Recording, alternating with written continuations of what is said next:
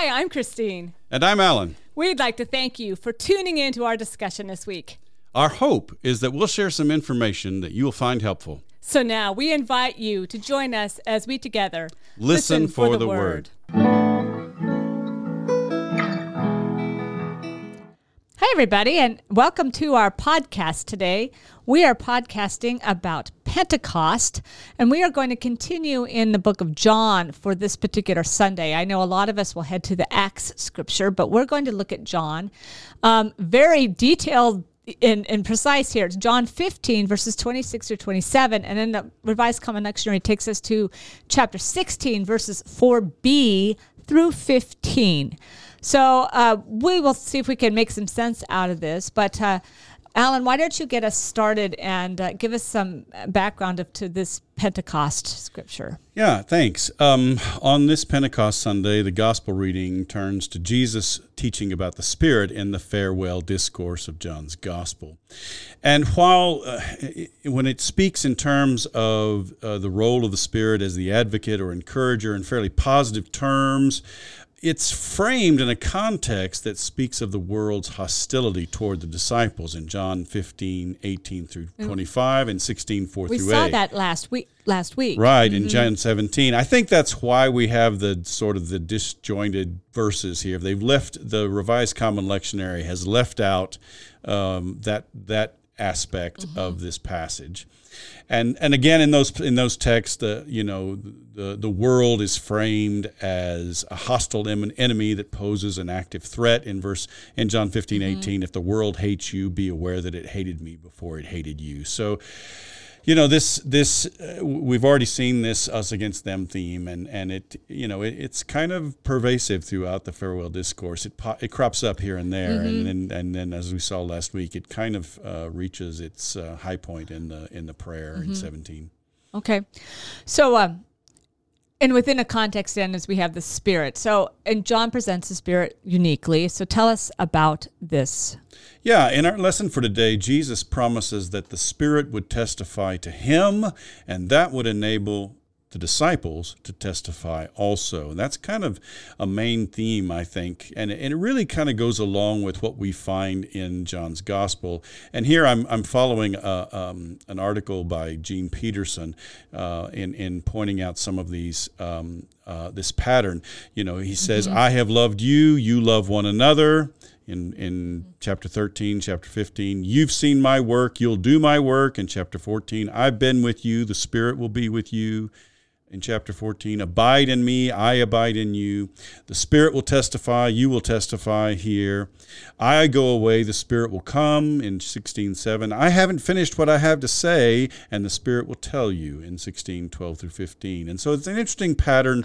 You know the spirit will testify to jesus mm-hmm. and the, the disciples will then be able to testify as well. Yeah that's an interesting coupling. I i, I hadn't noticed before and i i definitely as a as a it definitely obviously is it's some kind of literary technique um, but i think it also well, speaks of god a, it's a yeah. theological yeah, thing I, yeah I, exactly yeah. i mean i think it has do i think it has a deep theological purpose. Yeah, I mean, mm-hmm. throughout throughout John's gospel, um, Jesus is only doing what the Father tells him, shows him to do, and only do, saying what exactly. the Father tells him to exactly. say. And so then, you know, the disciples follow that same pattern. Mm-hmm. They do mm-hmm. what what they're enabled exactly. to do by following Jesus, or and or here by by the Spirit's uh, testifying mm-hmm. to G- to Jesus, um, uh, t- to them about Jesus.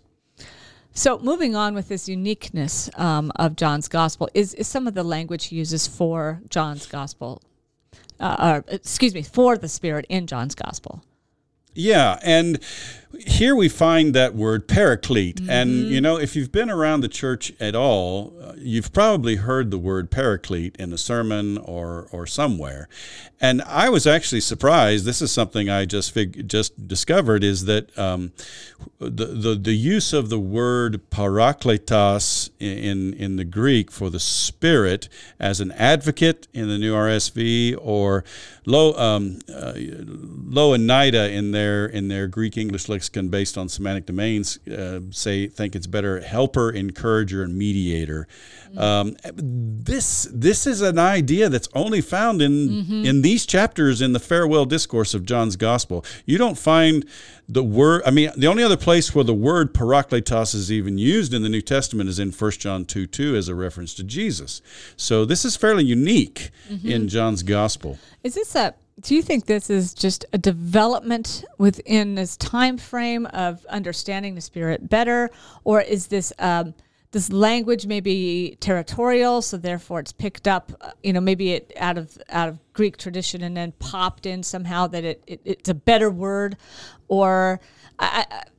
I don't know, or, is, guess it, or is it something completely different? I just see it. I just see it as as something unique to the Johannine community. Um, I mean, you have similar ideas in Paul's theology of the Spirit, where you know, or, or in, in Luke and Acts. You know, the Spirit is the one who in who empowers the church, and in, in Paul, the Spirit is the one who gifts the church and enables the church to carry out their their ministry. And so that's a that's a fairly common theme. To to to use this word parakletos is is unique, I think, to John's gospel. And I think part of it is this theme of I'm going away. You know, that's a that's a strong theme in in John's gospel that I'm going I'm returning to the one who sent me, Mm-hmm. and but I'm not going to leave you alone. I'm going Right. to send another one who will be with you and who will encourage you and teach you and guide you in the same way that I have, so to speak.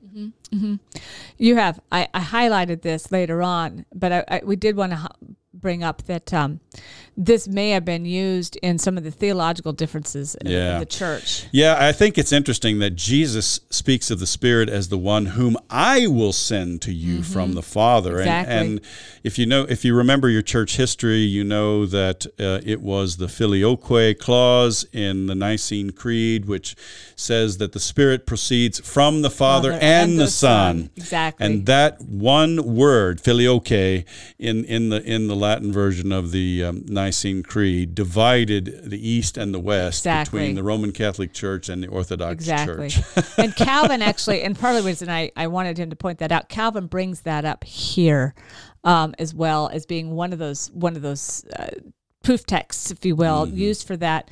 But and it, we may visit a little bit of church history later on, but I think church history always has to be in the back of our minds when we're thinking of of scripture and understanding scripture. Sure. So um, anyway, just an important little aside there that you can uh, that you can revisit as we move through the scripture here. Yeah. Um, and so in, in in this passage, then the primary work of the Spirit of Truth, as the Spirit is named here, Mm-hmm. uh, uh, and that's a phrase also found in chapter 14. The primary work of the Spirit of Truth is to testify on my behalf. And, and the idea later in this text seems to be that the primary work of the Spirit is to guide the disciples into all Mm-hmm. truth, which includes apparently not only the truth of what Jesus taught, but of what Jesus will Continue continue to, to teach, teach. them through the Spirit. Yes. Yeah. And that is a huge space in Calvin as well. So I think it's interesting that that is what we are understanding here and how Calvin will read this. But again, that's not how everyone's going to read this. Sure. So Well, and one of the things we may not have an adequate um, uh, appreciation for is the role of prophecy in the New Testament church. That's true. We're familiar with the with the prophets in the Hebrew Bible speaking the word of the Lord, but we think of Jesus as sort of delivering his his corpus of teaching once and for all, and then everything else was just. I mean, the, the, the traditional view is that the rest of the New Testament is just explaining Jesus, you mm-hmm, know, mm-hmm. and there's no space there for for prophets who speak the word of the Lord, perhaps a, a new word of the Lord, a fresh word of the Lord, mm-hmm. being active in the New Testament church, and we have a, a lot of evidence, in especially in Paul's letters, that that there there were prophets who were active in the New mm-hmm. Testament church, and so in gospel studies, and I'm bringing this back around to where we are here in gospel studies, there are some who see, especially some of the interpretations in John's gospel, the way Jesus' voice is different. They see that as uh, they attribute that to Christian prophecy, mm. that that this is Jesus continuing to speak to the church, continuing to teach the church through Christian prophets, you know, inspired by the Spirit. And Mm, interesting. so that, that that's a Yeah. yeah, that's Yeah. a that's a thing that in the history in the background that most of us don't really aren't really aware of in the New Testament. Well, and I think it's an, an interesting space too as we get moving through this. Is how I'll be this- interested to see what Calvin has to say yeah, about there's some that. there's some there's some problems and with it as well, and and so keep just keep that in the back of your mind because there's a lot of stuff that impacts our church and our his, church history coming from this space in John. So, Sure. um, okay, so moving on, what does the Spirit that okay, we kind of identified who the Spirit is or what the Spirit is, but how does this relate to the disciples? Well, again, because of the work of the Spirit in the disciples' lives, then they will be enabled to testify to Jesus, and that's key here, I think. Exactly. A- a- And, and I think it's important, and, and it mirrors what we find elsewhere in the New Testament that the Spirit is the one who empowers the testimony of Jesus' disciple. Uh, Jesus' disciples to his death and resurrection and ascension, as well as the offer of forgiveness of sins and new life through him. And, we find this, you know, in Acts. We find this in Paul's letters, um, and and so it's, it, you know, the, the, we see kind of a resonance, you know, between between John's gospel here and the rest of the New Testament. I think. But another interesting connection with Acts is found in that the reason why the disciples are to testify is because you have been with me from the beginning. And you know, in my mind, I go to um, Acts chapter one, where um, the eleven are are choosing a replacement for Judas Iscariot, and one of the criteria for choosing um, a, a replacement is that it was somebody who had been with them Right. from the beginning, from the baptism of John, all the way through to the to the death and resurrection of Jesus, which kind of suggests that the group of the original disciples was probably larger than just the 12. Well, and of course, you know, we talk about the 12, but you know, we also see the naming differences. Mm-hmm. So that suggests there might be some other people. And of course, women love to cite all the women that came Right. along with them that we And- know were present that and aren't only a handful of them are actually named.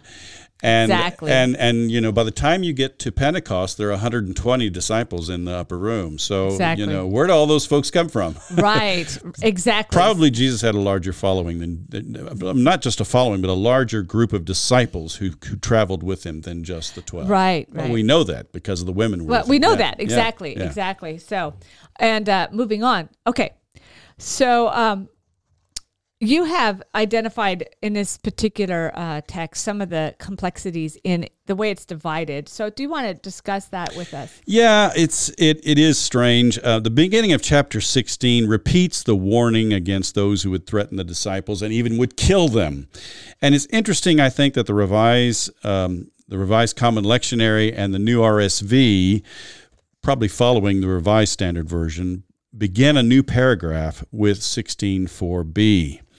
Um, if you look back in the in sort of the English Bible history, you know the King James version doesn't do a lot with is is very minimal in its paragraphing, um, and the American Standard Version is the same way. It seems like the Revised Standard Version sort of began this pattern of breaking um, of, of inserting a break between the first part of 16.4 and the second part of 16.4. Well, I think you know, just an aside, I think those of us that have that, we kind of assume that's correct. Mm-hmm. and, and and the editors, the, the the translators, the translators are responsible for those paragraph Right, divisions. right. So that's something that's that's that reflects their interpretation. It, now, it, correct me, Alan. I, I believe in the ancient Greek, it's just really one solid yes, thing. it's it's it's it's called script.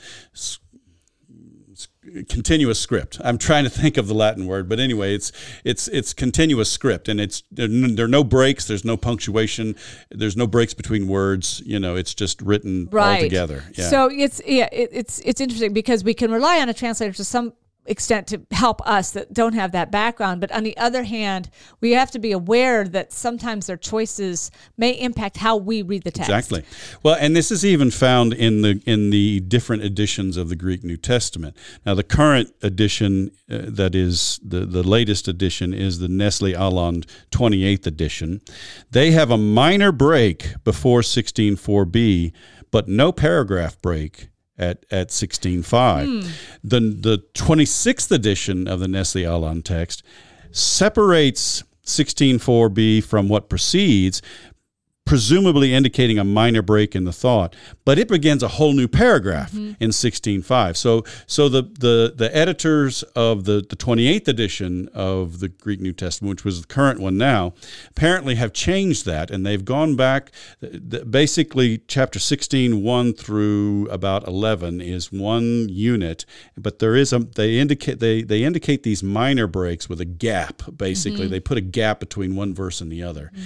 And so, and one of the things I found is, and and here again with with the I think with both the United Bible Society's text and the Nestle Aland text. I've been using the Nestle Aland text for so long I don't remember what's going what, what is in the the UBS text.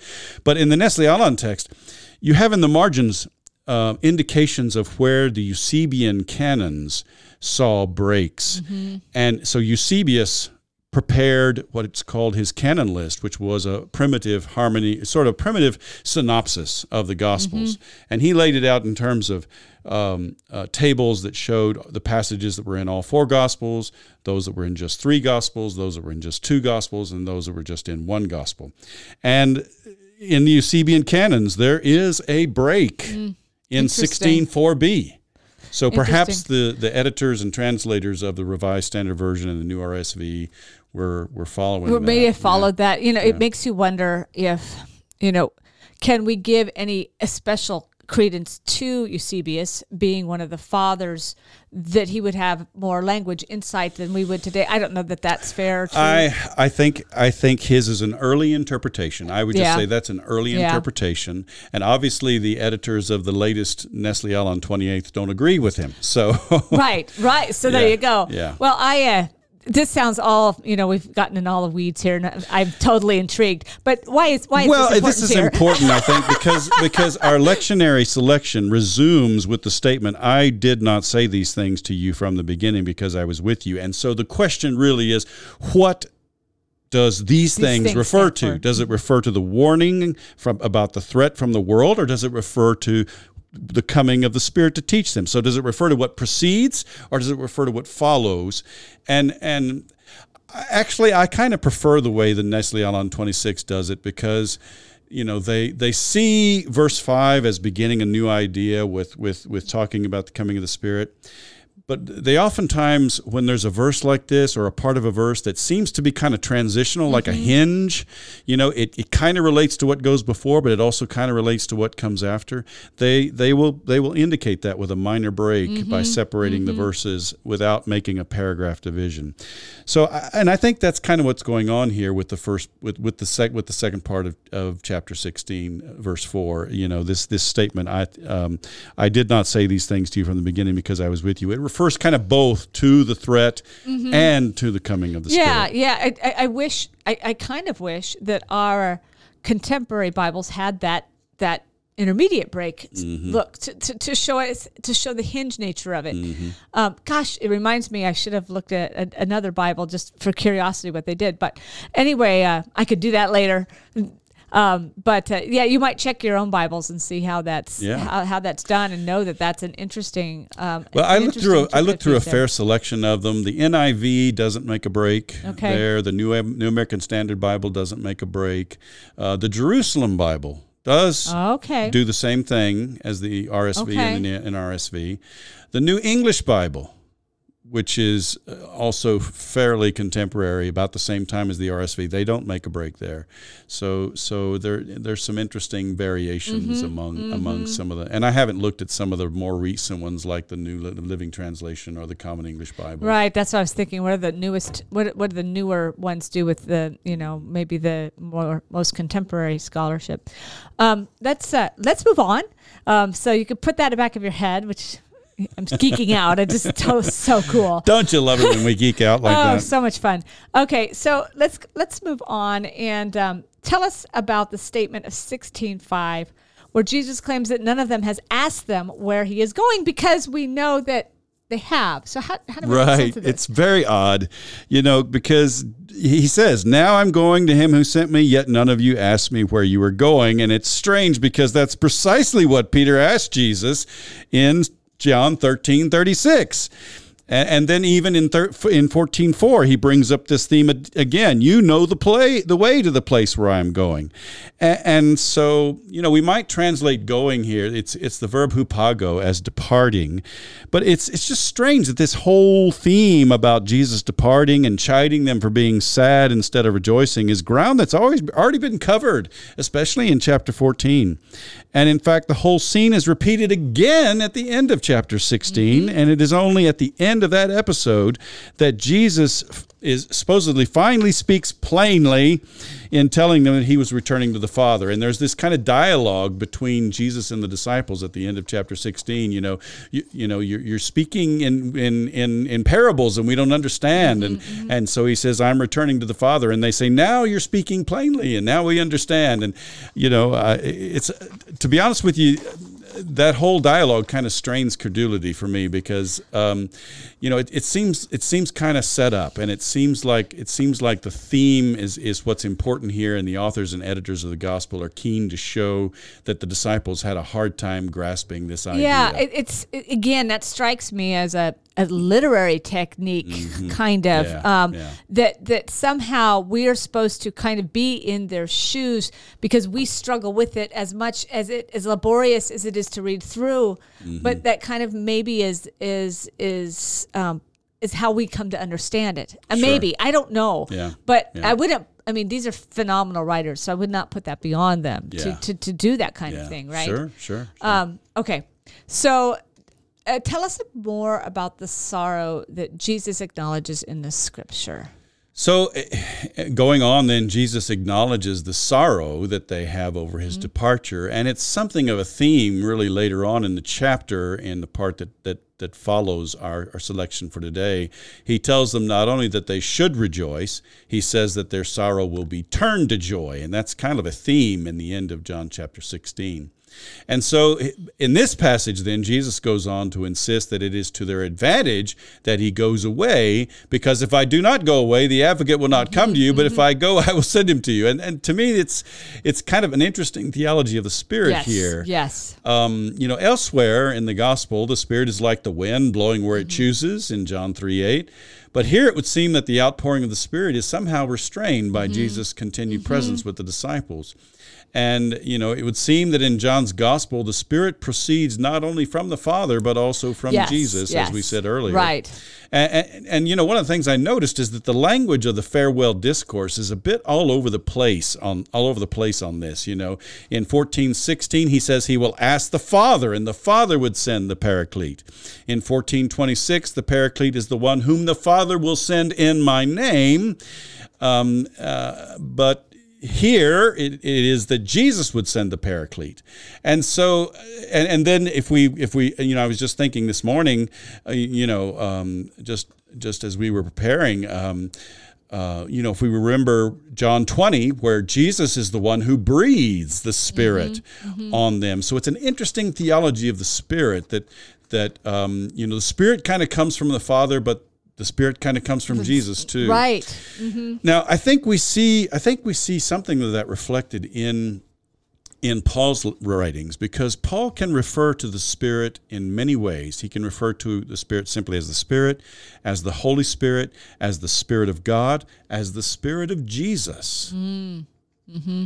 So perhaps that's this is a this is kind of a similar kind of uh, wrestling with that whole Trinitarian idea, you know, yeah. of, of yeah. how do the Father, Son, and Spirit relate to one another? Kind of in an early, in an early, uh, you know, an early uh, form of that in the New yeah, Testament. Yeah, yeah, and I, I think I think one of the things that strikes me about the spirit and to talk about the spirit is just our our human inability to really contextualize it even these and so john's using all this different imagery to try to give us a sense of really what's going on which is kind of beyond our human comprehension is mm-hmm. how, how i how I visualize it. Um, mm-hmm. Um, I mean, and so by using all these different all these different images, then we come up with hopefully as close to a sense of how the Spirit works as the third person of the sure. Trinity. Well, um, and it, it is, uh, you know, the work of the Spirit is mysterious and, is. and, and baffling. And perhaps, you know, this this is behind this whole extended dialogue about how the disciples don't understand why Jesus is going exactly. away. You know? Exactly. and, and so. the whole it, it it it it conflicts with their sense world, and mm-hmm. which is what mm-hmm. something Calvin will talk about. And Which it still does for us it, today. it absolutely does for us because this is something of our humanity. This is our reality. So it's hard for us to um, understand outside, even though even those of us that are very spiritual people. So keep going on. How does that task of the spirit change then in 16, 8 through 11? So the the task of the Spirit is different in in sixteen eight through eleven. So in there, Jesus shifts. You know, all we're, we're you know we're talking about the the the Spirit of truth guiding them into all truth, enabling them to testify because the Spirit will testify to Jesus. And all of a sudden, in verses eight through eleven, Jesus says the Spirit would rebuke the world, which is. You know where did you, to me it's kind of like where does this come from? Really from? abrupt. Yeah, the Spirit is going to rebuke the world concerning sin and concerning righteousness and concerning judgment. Now, you know, this again, this language is very unusual to those of us who are more familiar with the Jesus of the Synoptic Gospels, but it's very much at home in John's Gospel. Um, as Jesus explains this rebuke of the world concerning sin. The sin of the world is that they do not believe in me. And we've seen that already. That is that is a theme in John's gospel Right. that that Jesus brings the light and and the word people love the darkness. Mm-hmm. Jesus brings the truth and people refuse to believe. Jesus comes from the Father and mm-hmm. does what the Father tells him to do and, and says what the Father tells him to say. People refuse to believe that. And and so that's a familiar theme in in John's gospel. The judgment idea is also pretty familiar. You know, um, uh, Jesus interprets the fact that the Spirit will be, rebuke the world concerning ju- concerning judgment because the ruler of this world has be, been condemned. And this echoes a statement we ran across in John twelve thirty one. Now is the judgment of this world. Now the ruler of this world will be driven out. So the the connection between the judgment and and the disempowering of the ruler of this world is is one that's a theme in John's theme. gospel Yeah, as yeah, well. yeah. yeah. Um, so what about righteousness? It's a little more difficult. Yeah, that's a bit that's a bit more difficult to figure out because this is the only place in John's gospel where the noun dikaiosune is found. And the interpretation Jesus gives of the Spirit rebuking the world concerning righteousness is because I'm going to the Father and you will see me no longer. Mm-hmm. So somehow there's a connection between the Spirit rebuking the world about righteousness and Jesus going to the Father, and, mm-hmm. and, and they would not see him any longer. Right. Now, you know, as I think about this, there's an earlier interaction with the Jews in John where they're debating with him about the validity of his testimony to himself, and he declares that he will go away, and of course they don't understand it. And the debate goes on mm-hmm. until Jesus finally declares, When you have lifted up the Son of Man, you will realize that I am he, and that I do nothing on my own, but I speak these things as the Father mm-hmm. instructed me.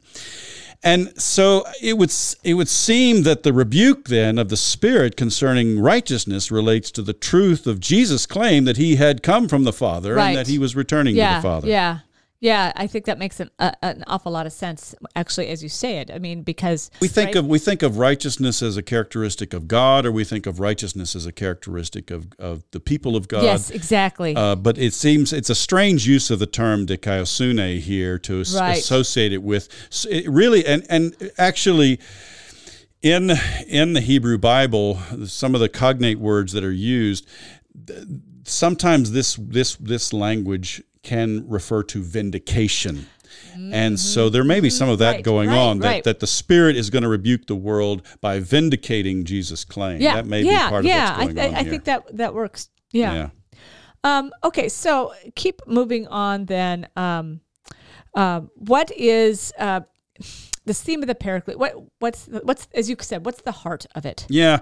Well, and so after this kind of strange inter, in sort of parenthesis about the spirit rebuking the world, we come back to the main theme and what I would consider to be the heart, really, of mm-hmm. the theme of the Paraclete in in the farewell discourses of John's Gospel. The the helper or the encourager or the mediator is the spirit of truth, Jesus says, and will guide the disciples into all truth. And that all truth consists of teaching them everything.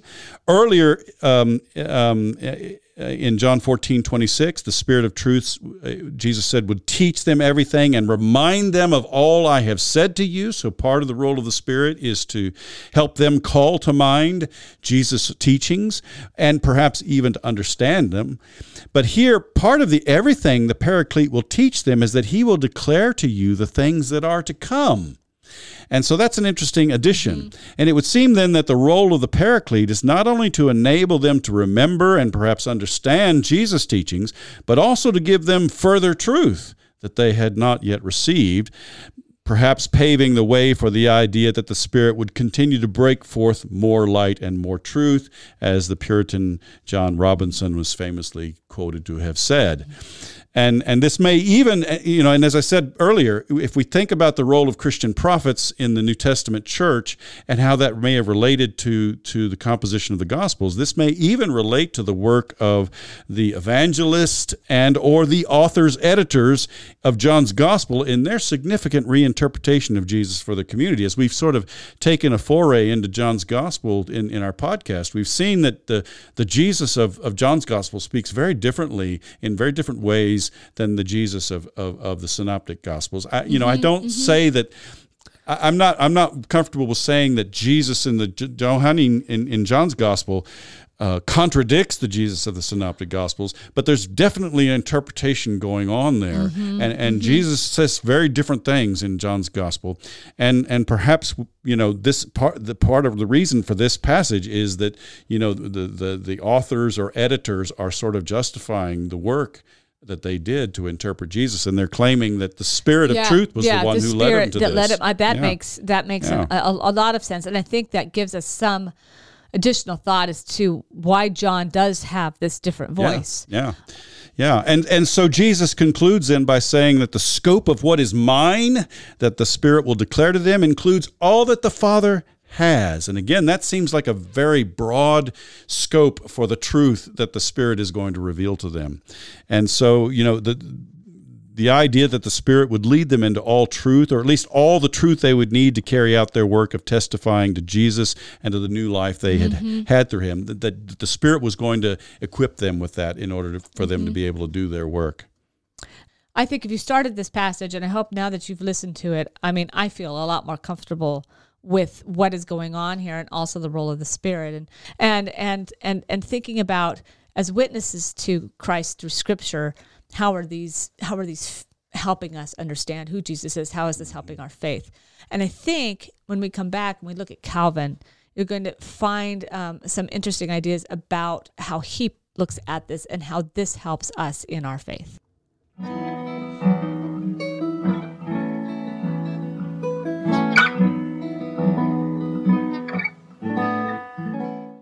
Friends, we're back, and we mentioned just briefly how some of what uh, Jesus says here might have contributed toward the split between the Eastern and the Western Church, especially with, with reference to the Filioque clause in the Nicene Creed. And so um, I thought I would ask Christy to just kind of give us some background uh, to this uh, controversy. Sure. I, I, in terms of theology, the Filioque clause is one of the main main theological differences, and it seems so small that and the Son, if you will, could make that difference, but really really did was begin to define um, uh, two theological positions that would contribute to the break of the church there are some theologians though that overemphasize that and i as as a historian's historian i like to say that's one reason but there's many many many others um, and i think we have to look at the history of the roman empire and of course the the, the christian church comes to to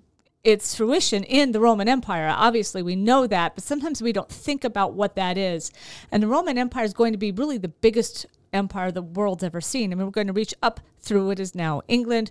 We are going to reach all the way to um, the Rhine River. We're going to reach um, all the way down through Africa. And we're really pushing the boundaries of what's known. Um, but the problem is it's so big that it's hard to maintain. Um, and they maintain it really by their military might, which is what we are seeing as they're annexing of Judea, if you will, and as, as, as Judea becomes, um, an, an, instead of just a, an, a kingdom, uh, uh, that actually becomes a, a part of the Roman Empire. um, and it's just we see at the time of Christ. Uh, but what's what's interesting here is even at this time, you're starting to see what's going to eventually become a division between the East and the West, where you're going to have the West that is going to be speaking Latin, and you're going to have the East, which is speaking Greek. Now, most educated folks are going to be able to jump back and forth between both of them. But increasingly, that's one of the pieces that separates it. And as the church begins to form, um, it begins to form, it has four. And we, we talked today, we know who the Pope is, we know who the Patriarch is in the East, but there's actually two other bishops, um, one in Alexandria, one in Antioch, who really become kind of the primary uh, uh, leaders of the early, early church. And eventually, what becomes the Pope, the bishop in Rome, once the Roman Empire starts to fall in the West, which it does for a whole number of reasons, um, there's Germanic tribes. It's it's too big to maintain. Um, coming in, it's beginning to fall. The eastern part, centered around the the um, centered around the um, Constantinople and all the all the commerce that goes on there, it's actually holding together better than the West. So the Western church takes on a role of kind of being a secular body. It takes on most of the roles of um, of governance. It takes on a, a, lot of the roles of, of course, caring. Keep, they even begin keeping peace. So they began taking roles that were once secular roles involved in the church. So a lot of this goes on. And in the fifth century, when um, the filioque, I can't even say it. becomes, if you will, um, regular part of the Nicene Creed, then you have this, you are also having in the West what is really the fall, what we consider the fall of Rome. And Rome is sacked several times in 410, again in 480, and eventually it ceases to be a centerpiece. The the, the Rome itself is only a, a, really a puppet. It's been taken over by Germanic tribes. Meanwhile, the Roman Empire, what's remaining of it, is continues in the east. Yeah, and, and there was actually a split in the Roman Empire itself, right, between the East and the West. Um, when yep. did that When did that take place? So you're well, you're getting to so effectively 480 is usually yeah. what historians identify, although some will identify it earlier. And for simplicity's sake, sometimes we just say 500. Mm-hmm. Um, and of course, that's when the church really begins um, to kind of establish some kind of control over what remains. And so you get a whole bunch of things. What are these big um, estates called the latifundia? The latifundia um, actually will become, will kind of eventually emerge into their own kind of, uh, uh, own kind of um, kingdoms, if you will, and they they become kind of the base then of what become the feudal system in the mm-hmm. High Middle Ages. Sure. Um, so they they start to control their own, and they and and so also big plots of land that also function in this way are also owned by the church, and you get the rise of the monasteries, um, then that will be able self sustaining and will be able to help some to some extent the communities around them with extra produce and things they have. So all of this is going right, on. Right. And meanwhile, yeah, it's not just the filioque clause. Right. It's, it's really a division of the Mediterranean world between exactly. East and West. Yeah. In, in, yeah. in, in terms of uh, in terms of language, in terms exactly. of governance, and the whole nine exactly. yards. Exactly. Yeah. Exactly. So they're in different spaces. And meanwhile, in the East, which is able to stay more urban and it's able to stay in, intact, it becomes known as the um, Byzantine Empire. Actually, ultimately. Um, it has more control over the church ultimately. And it becomes, they call it Caesaro Papist, where it's actually um, being ruling in conjunction with the mm, interesting the, the, emperor there. So the emperor and the and the and the patriarch of Constantinople ruled in conjunction with one another. Exactly. Wow, so you got to yeah. So you have so you have this very different world going on. So this split, this is one piece of that split. But as they're splitting apart, they're meeting very different needs of their people, and and they're responding in different ways. And really, it's only I would say modern times when we've begun to really begin that dialogue back into how mm. we where we agree on doctrine. But at least then they were they were really administering um, and really functioning in very different worlds. Well, and I'll mention, I mean, and it was in the Byzantine Empire where where the, the study of Greek and the study of the Greek New Testament Absolutely. continued, and so that's where we have all these many, many, many Greek manuscripts that are that are later that follow a, a certain pattern of the text that um, you know may or may not reflect the earliest form of the Greek New Testament, but it was the form of the New Testament Right. that was used in the Right. Byzantine Empire. And so when when these Byzantine scholars then come to to, to the West, bringing their their texts, their their manuscripts of the Greek New Testament, that's what Erasmus has to Mm-hmm. Right, to, to right. make his to publish his New Right, Testament. and Yeah. you would know better than than me, but but much of the stuff held in the West um, of any use at all uh, was destroyed at various Oh, times. I mean, yeah, I mean, uh, they call it the Dark Ages for a reason. Oh, exactly. Because, because learning was just gone. Exactly, and, Yeah. and many of these things began to fall apart. So when they would, you know, hear a, they they used what they they had, and of course it's the it's the Renaissance that's going to open up the trade routes. Is going to open up the awareness to these additional scriptures, and that's of course the kinds of things then that folks like Erasmus and Martin Luther are going to be very excited about because they're finding these religious texts that they didn't they didn't have access to before.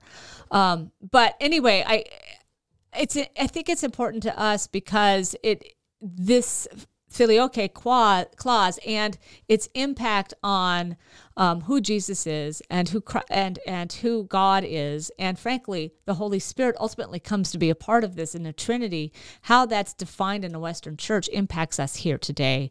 Um, and and some of the assumptions that we might make make about our faith at least if from mainline uh, Protestant groups and and the Ro- and even a Roman Catholic Church, those assumptions that are part of our Western tradition aren't necessarily part of the East because they're coming from they they have evolved from a different space. Right. Yeah, and I've I, I don't know if this is true. I've always kind of assumed, read it that that the filioque clause sort of has this father son dynamic set up, and then the spirit is kind of not quite a part of the same dynamic or sort of relegated to a to a substandard sort of place in the Trinity. And and part of part of the pushback was that that the the Eastern Church wanted to say no the Spirit is just as much a part of the Trinity as as the Father and the Son Well, yes, and one of the big, of course, one of the big questions is by leaving out the sun was the idea of was there was there an attempt to subordinate the sun in any way? yeah Um, they wanted to leave that out, suggesting Right. the Spirit of the just came from the Father. But then, uh, but also then, so what is that relationship between between uh, the the Spirit and Christ Mm-hmm. and um, this idea that that both emanated from the Father. So instead of a uh, instead of a, I'm thinking of the Matthew 25 Trinity that's kind Mm-hmm. of blended together. That it's more of a, this pyramid shape, which I think Mm-hmm. actually a lot of us think about a triangle this triangle, idea, but yeah. Mm-hmm. but the father's always at the top of the, the triangle, and Right. um, you see that in some of the in some of the early imagery church of the church as well. That Mm-hmm. triangle that with God at the top, absolutely, and um, I, the Western church comes with more that it's it's more fluid than that. yeah Mm-hmm. yeah So Okay, cool. Well, thanks, Anyway. Christy. That was fascinating. So, so um, tell us what Calvin has to say about this passage. I can't wait to hear. Well, and of course, now we're moving into the passage itself, right? And and and, and I bring this up because he mentions this in the passage. He mentions that this passage is used, um, was used to to. Uh, uh, um, in terms of that filioque clause, clause, but uh, um, the the other part is that he really saw this as an encouragement to faith. I, this has a very, po- you know, we talked about how it's kind of steeped in this negative space of the world, and yet Calvin really uses this as again as an encouragement of faith, and again faith for when Jesus is gone, and how that they can understand. Um, and how they can live into that faith. And so he spends a lot of space there. And I think, again, we saw a lot of that Calvin language um, regarding sign and seal of the Spirit. And he's talking about, look, I'm, I'm trying to have you understand this because this is the Spirit that is going to be with you and that's going to move you when I am not here.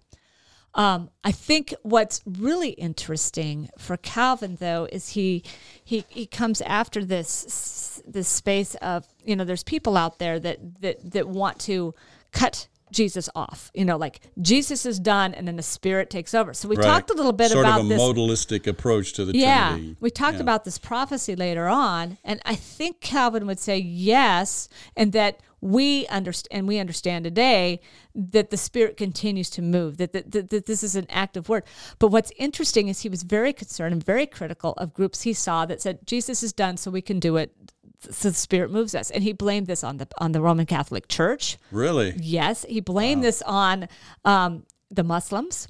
Really? Yes, and he blamed it on the fanatics. Of course. So of course, right? But in all three cases, all, all three boogeymen in the in the in the Reformation Ex- exactly. but what was interesting, he said, look, people are just cutting off Jesus, and Jesus is dead, and then they're saying the Spirit has moved me to do whatever I want, and and so he's really hard on the Roman Catholic Church for what he considers really additions, things that have become. It, it seems to be his attack was mostly on uh, various types of um, rituals that were done that, that were supposedly sacred rituals. He's like, these aren't Christ rituals. They're just making all this stuff up. And so um, he's very critical of that. And then, Well, and you know, even even the whole th- uh, structure of authority in the Catholic Church is very different from what we would we would see it. We see that the authority of the Bible is what undergirds the authority of the church, and, and they have it the other way. The, the church, Exactly. the, the authority of the church is what undergirds the authority of the Bible, and it is the church's tradition that becomes the authoritative interpretation of the Bible, so that to some extent, tradition of, of the Catholic Church can can be seen as as important, or perhaps even displacing the Bible. exactly, exactly. And that's where Calvin's highly critical. Yeah. Um, and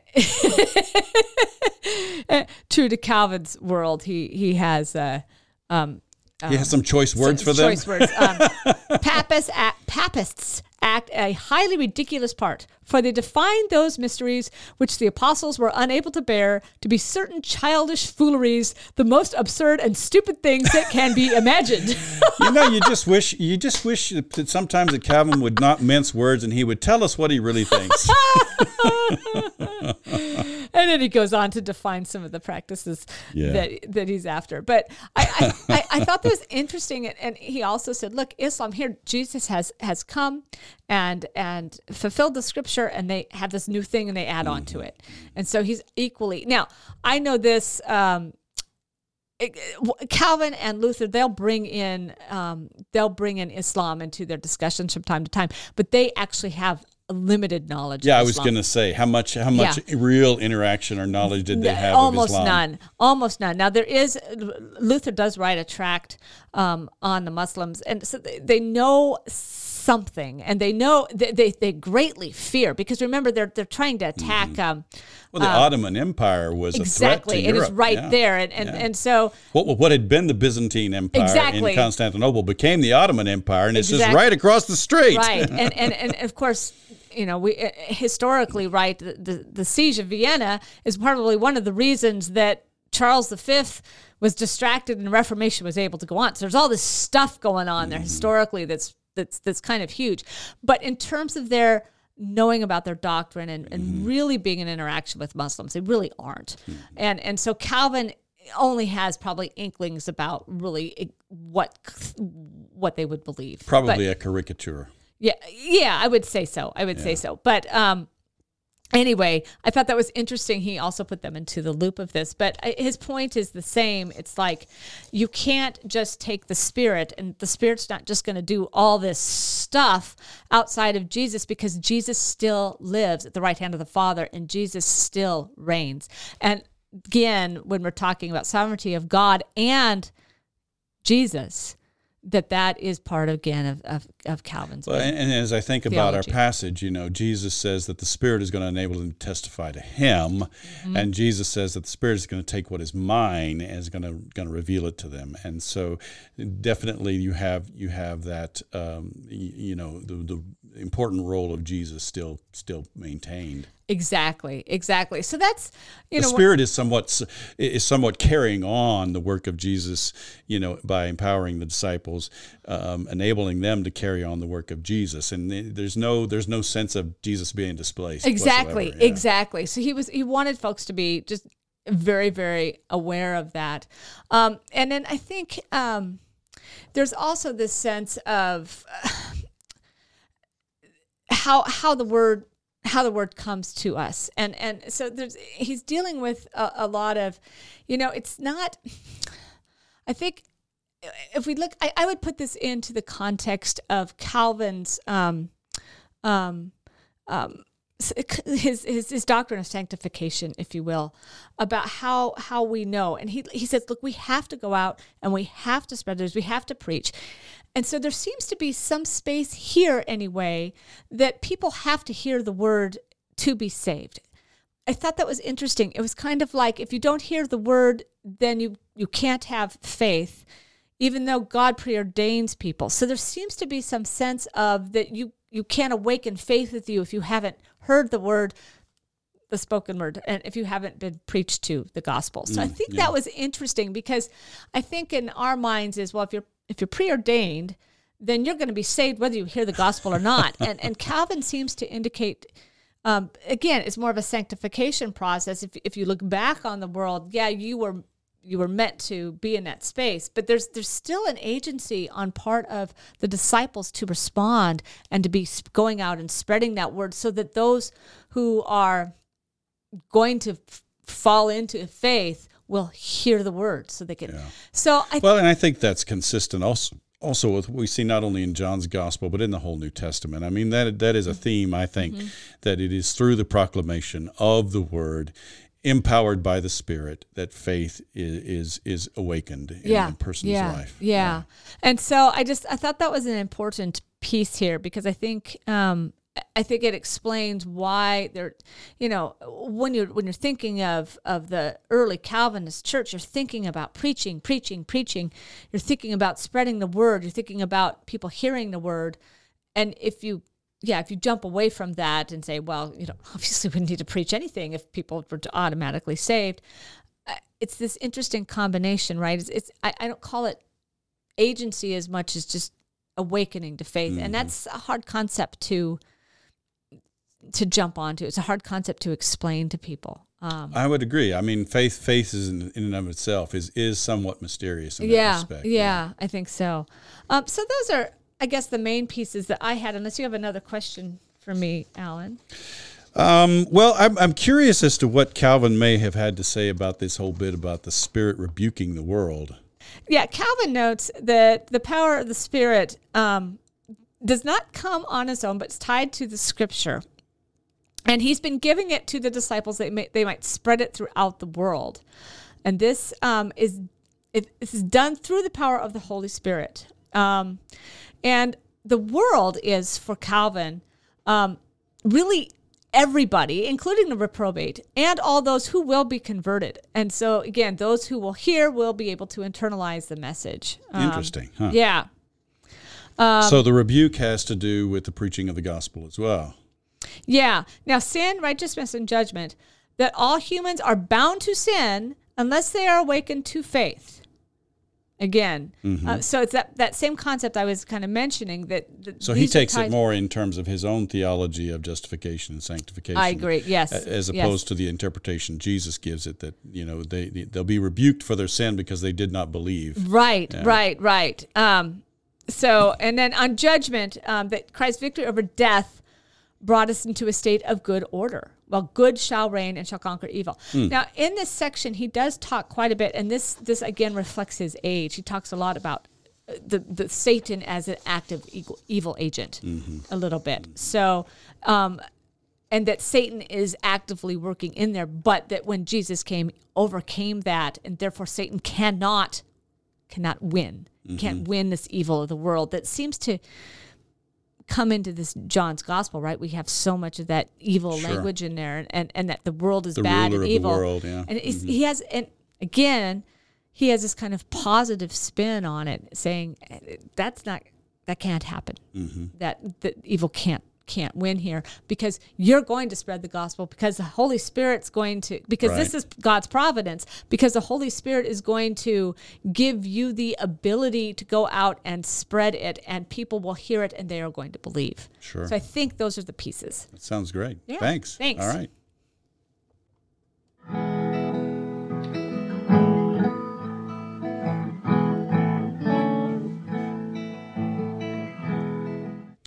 So we're back, friends, and um, we're going to talk a little bit about the the the view of the Holy Spirit in the Presbyterian world, and and I'm going to ask Christy to share with us some of her insights about uh, as she's as she's traversed the Presbyterian world about how Presbyterians uh, deal with the Holy Spirit. Sure, and I think many of you that I, I think we have a, a, mixed audience, but many of you that maybe grew up in the Presbyterian Church know full well that if you go and ask a lot of your adults in your congregations which person of the Trinity they are comfortable with, they'll say everybody but the Holy Spirit, and they'll feel really awkward about talking about the Holy Spirit. It's it's it's not it's not a natural thing to them. And I think a lot of that comes from um, really that that tradition of, of rationalism that kind of moved through the Presbyterian tradition, and and I think it even permeated um, some of the seminaries for a while. I think it's moved back. Obviously, has I. Uh, I I am newer out of seminary, and I, I, I am going to tell this funny story, which I think you'll appreciate. I um, I sat down my first evening when I just started there, and I sat right beside our liturgy professor, um, and he was an expert in echolopodius, and um, we we hit it off right away on, on my on my right, and on my left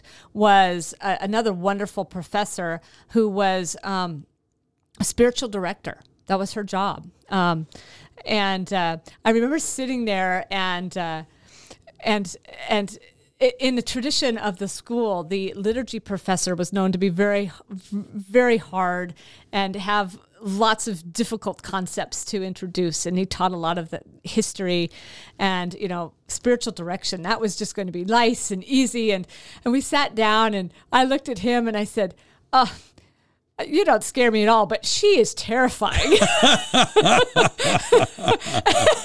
and they laughed and laughed because that's supposed to be the opposite way. Sure. And I said, but yes, but learning to really think about me as a spiritual person. Here I'm called the seminary, and yet I am not very comfortable about talking about faith. Now, how weird is that mm-hmm. space, right? But I was not alone in this Presbyterian space. Oh, I, I find that to be the norm in the Presbyterian absolutely, world. Yeah. Absolutely. I mean, we can talk boy, mission, and we can talk. Mm-hmm. We can talk uh, Presbyterian disaster assistance. Exactly. We can talk all that kind of stuff, you know. Yeah. Yeah, we but, can talk about social justice all day long, exactly. but, but talk about spirituality or the Holy Spirit and the role of the Spirit yep. in our lives. It's like I. It's not comfort. It's a not a comfortable space, and so you know, I found it interesting. My seminary hired somebody that that is what she does mm. you know and really works on on with the students on their spirituality and and it's it's wonderful and it, it, it better equips you to to work in the church, really, honestly. I mean, if you're a pastor that, that can't talk about your faith, you got a little bit of a problem, which I think actually happened with some folks. Sure. Um, so, an inter- interesting space. So, I used to have fun. Now, what I have done is I've asked the same question of my confirmation classes, and they, it varies from from year to year. But this year I asked two, and boy, they didn't want to tell me about Jesus or God, but they were right on with the Holy yeah. Spirit.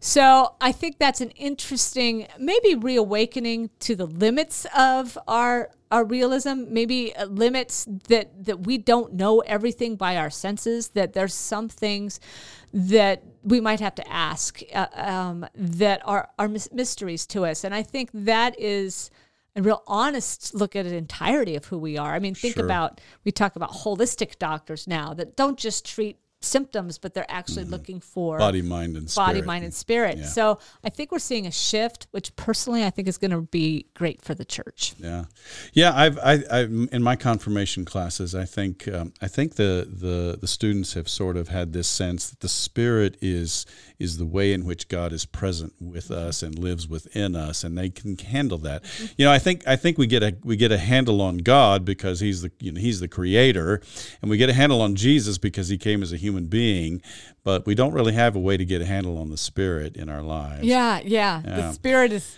it blows where, where the wind blows, right? right? I mean, right. The, the spirit's a harder, I guess, for mo- many of us, a harder concept. Although again, it depends what your background in. You know, I was I was reflecting on something you said earlier about how um, in our lives, you know, we, we kind of tend to tend to separate our spirituality off from our, our normal workaday lives, and and even I do that. I mean, you know, I, I've tried to practice spirituality very actively for decades. You know, and yet I come into the office and I get involved in in in working through emails or or solving a problem or or dealing with a crisis or planning a worship service. And I'm just I'm I'm I'm just going I'm I'm working. I'm just I'm just you know addressing it in, in myself. I'm just like I'm I'm not in a spiritual space. I'm just in a workspace you know just as Yep. if anybody else in an office might be. Right, right. and I have to really kind of pause sometimes and and and just remind myself okay you know I, I how are we doing this I agree. I and and uh, I think that's been one of you know as as you all know, I I became a pastor later in life, and so to to deal with with my family world, but I have this call on my life as a pastor has been an interesting space because they don't really they don't really see, they don't see me as pastor. They see me as mom and wife. They don't see me as um, in this spiritual call on my life, and I find it I find it kind of a struggle sometimes actually. And and I, I say that for, as a pastor, and I I think that affects all of us. Well, and you know, I mean, you say you put the you. I mean, you hit the nail on the head. I think the the wind blows where it wills. I mean, it seems like the work of the Spirit is almost maddening, maddeningly mysterious, and and we just can't really know what the Spirit is going to do, where the Spirit is going to call, where the Spirit is going to lead. You know, what the Spirit, how the Spirit is going to use you, and and so even as pastors i think you know we we can i mean wrestling with our spirituality is something that doesn't stop just because you get ordained That's right. you That's know right. it's still uh, that's part of the space i think that Mm-hmm. we all deal with in terms of the christian life is that that our spirituality is something we have to continually uh, sort of wrestle with all of our lives and we have to practice. You know, Well, we and, do. and and of course that was part of the. but was- but if your experience has been like mine, I mean, I've practiced spiritual disciplines like crazy, and uh, you Mm-hmm. this know, is this is true, and Alan's being very. I, he's one of the most spiritual people I know. But listen to him tell us his his story. Well, I So- mean, I mean, you know, uh, there are times when those disciplines are full of life and just wonderful, and there are other times when it's like, oh, not this again, you know. yeah, I, right, right. and and so I, you know, you just you you you can't you can't put the spirit in a box, you know, and and you know, yet even though you know, as I said, I, as a pastor and as a as a person who's tried to practice spirituality for decades, I still wrestle with that myself. You know, it's I'm constantly amazed at what the spirit does through me that I'm not even really intentionally thinking about. Uh, that's uh, I am I am too I am too and it's always it's always interesting um it's always interesting I was just thinking about yesterday and uh, maybe maybe we can say coincidence or we can say Holy Spirit but we have a young man in my church who um, was been in hospital and he's not verbal so he doesn't he's not really able to express how he's feeling but I I, I wanted to take him a prayer shawl, and I knew he'd like it because he does really like blankets. And I thought, our prayer shawls are pink and brown, and and his sister told me that he needed bright colors. And we had one prayer shawl that was black background with boom, pow, and red and yellow, and I I can't help but that that was there for a purpose. Mm, and maybe that sounds corny, but I'm just like. We don't have anything else like that. it doesn't even make sense. Sure, I can't even sure. wrap my brain around it. Well, and you know, as I think about, and my experience in the Presbyterian world has been a little strange for me in terms of observing even how pastors deal with the spiritual matters, because you know, I I sort of cut my teeth as a New Testament scholar and as a New Testament theologian, and the New Testament has a robust theology Yes, it of does. the Spirit. Yes, it does. And and the Spirit, you know, plays this in you know just very central role in every aspect of the Christian life, in every aspect of the church life in the New Testament. So I come I come into the Presbyterian world with this with this New Testament theology of the Spirit, and and and I, you know I kind of I, I look at some of my colleagues and I'm like, you know, I I wonder. Um, how to convey that robust theology of the Spirit because there, it really is. I mean, you know, to, to me, the, the theology of the Spirit is that everything we do, everything we are a- as mm-hmm. Christians, everything we do in the church, everything we are in, as, as a church comes from the work of the Spirit. Right. And in the New Testament, um, you know, uh, if we're able to accomplish anything for God's benefit, it is the work of the Spirit. Right. And and you know, and and I think you know you have this you have this sort of, well, maybe it's corny kind of kind of Exactly. thing going on in the Presbyterian world, but I don't see it corny as all. I see it as Exactly. I I, see it as this is the robust. This is a robust theology of the Spirit. But my background right there tells you what I grew up in, and Yeah. And I found it interesting that I actually came to faith through a kind of a more rational kind of Mm-hmm. of discernment, and really through a uh, uh, really through a sense of well. What kind of life? I can't live a life where I don't believe because what is it for? Sure. And so it was this kind of rational step. But once I accepted that, and once I was had this awareness of Christ's presence in my life, for me, the spiritual stuff came later, which explains why I'm sitting side by side these two people Right. in terror of how I'm going to deal with my own spiritual life. Right. I think that's different for many other people. Mm-hmm. Um, so I, I don't think our kind of rationalistic background is necessarily uh, wrong. It's just that we need to also open ourselves Right. to how the Spirit's working. Well, and and and and not be so afraid of what we can't explain and what we can't pin down and what we can't put in a box, but to embrace the the idea that that you know the spirit is there as a helper as an encourager you know as someone as one who enables us to do everything that we need to do as Christians and as as as as people in the church and we can't do any of that without the work of the spirit and we don't have to fortunately it's not Right. you know the Christian life is not a self-help project it Exactly. is something where where the spirit is is we have the gift of the spirit to enable us to to grow more and more to be uh, in in the image of Christ to enable us to live out our discipleship faithfully to enable us to to proclaim the new message to enable us to serve to enable us to address social justice issues Right, to enable right. us to care for people who are Exactly. dying you know to enable us to do all of these things that we do and we're very comfortable doing. But i think it's just a matter of recognizing that the spirit is the one who enables us to do it all. Uh, absolutely, absolutely, and uh, that's. I mean, if you, I mean, how many things that I think I could never do if I didn't feel that I was called. I, I, I could not preach if I didn't feel that God called me to that nor space. could i yeah and or even read scripture. I remember the first time I had to read scripture publicly and how terrifying that was because I didn't feel worthy of reading scripture. right Um, but then you realize God has called called you to that, and that's that work of that Holy Spirit, and it's it's then all of a sudden it's like, oh, okay, I guess I have to do this because I've been told I'm going to. well, and it's not only that; it's it's a joy to do it. I mean, when Oh, we do yeah. it in the power of the Spirit, it's not just a chore; it's a joy. it's joy. a joy. Yes, Yeah, it is a joy. It's a joy. It, it, it, it does. Yeah, all those all those positive, all that energy that that brings you to do it. Right. Mm-hmm. Yeah, yeah. All right. Well, thanks, thank Christy. you. Yeah.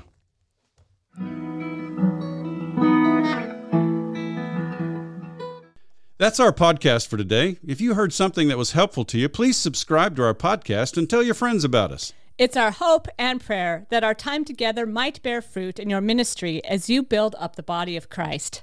We hope you'll tune in next week. And in the meantime, let's keep serving each other as we together listen, for, the, word.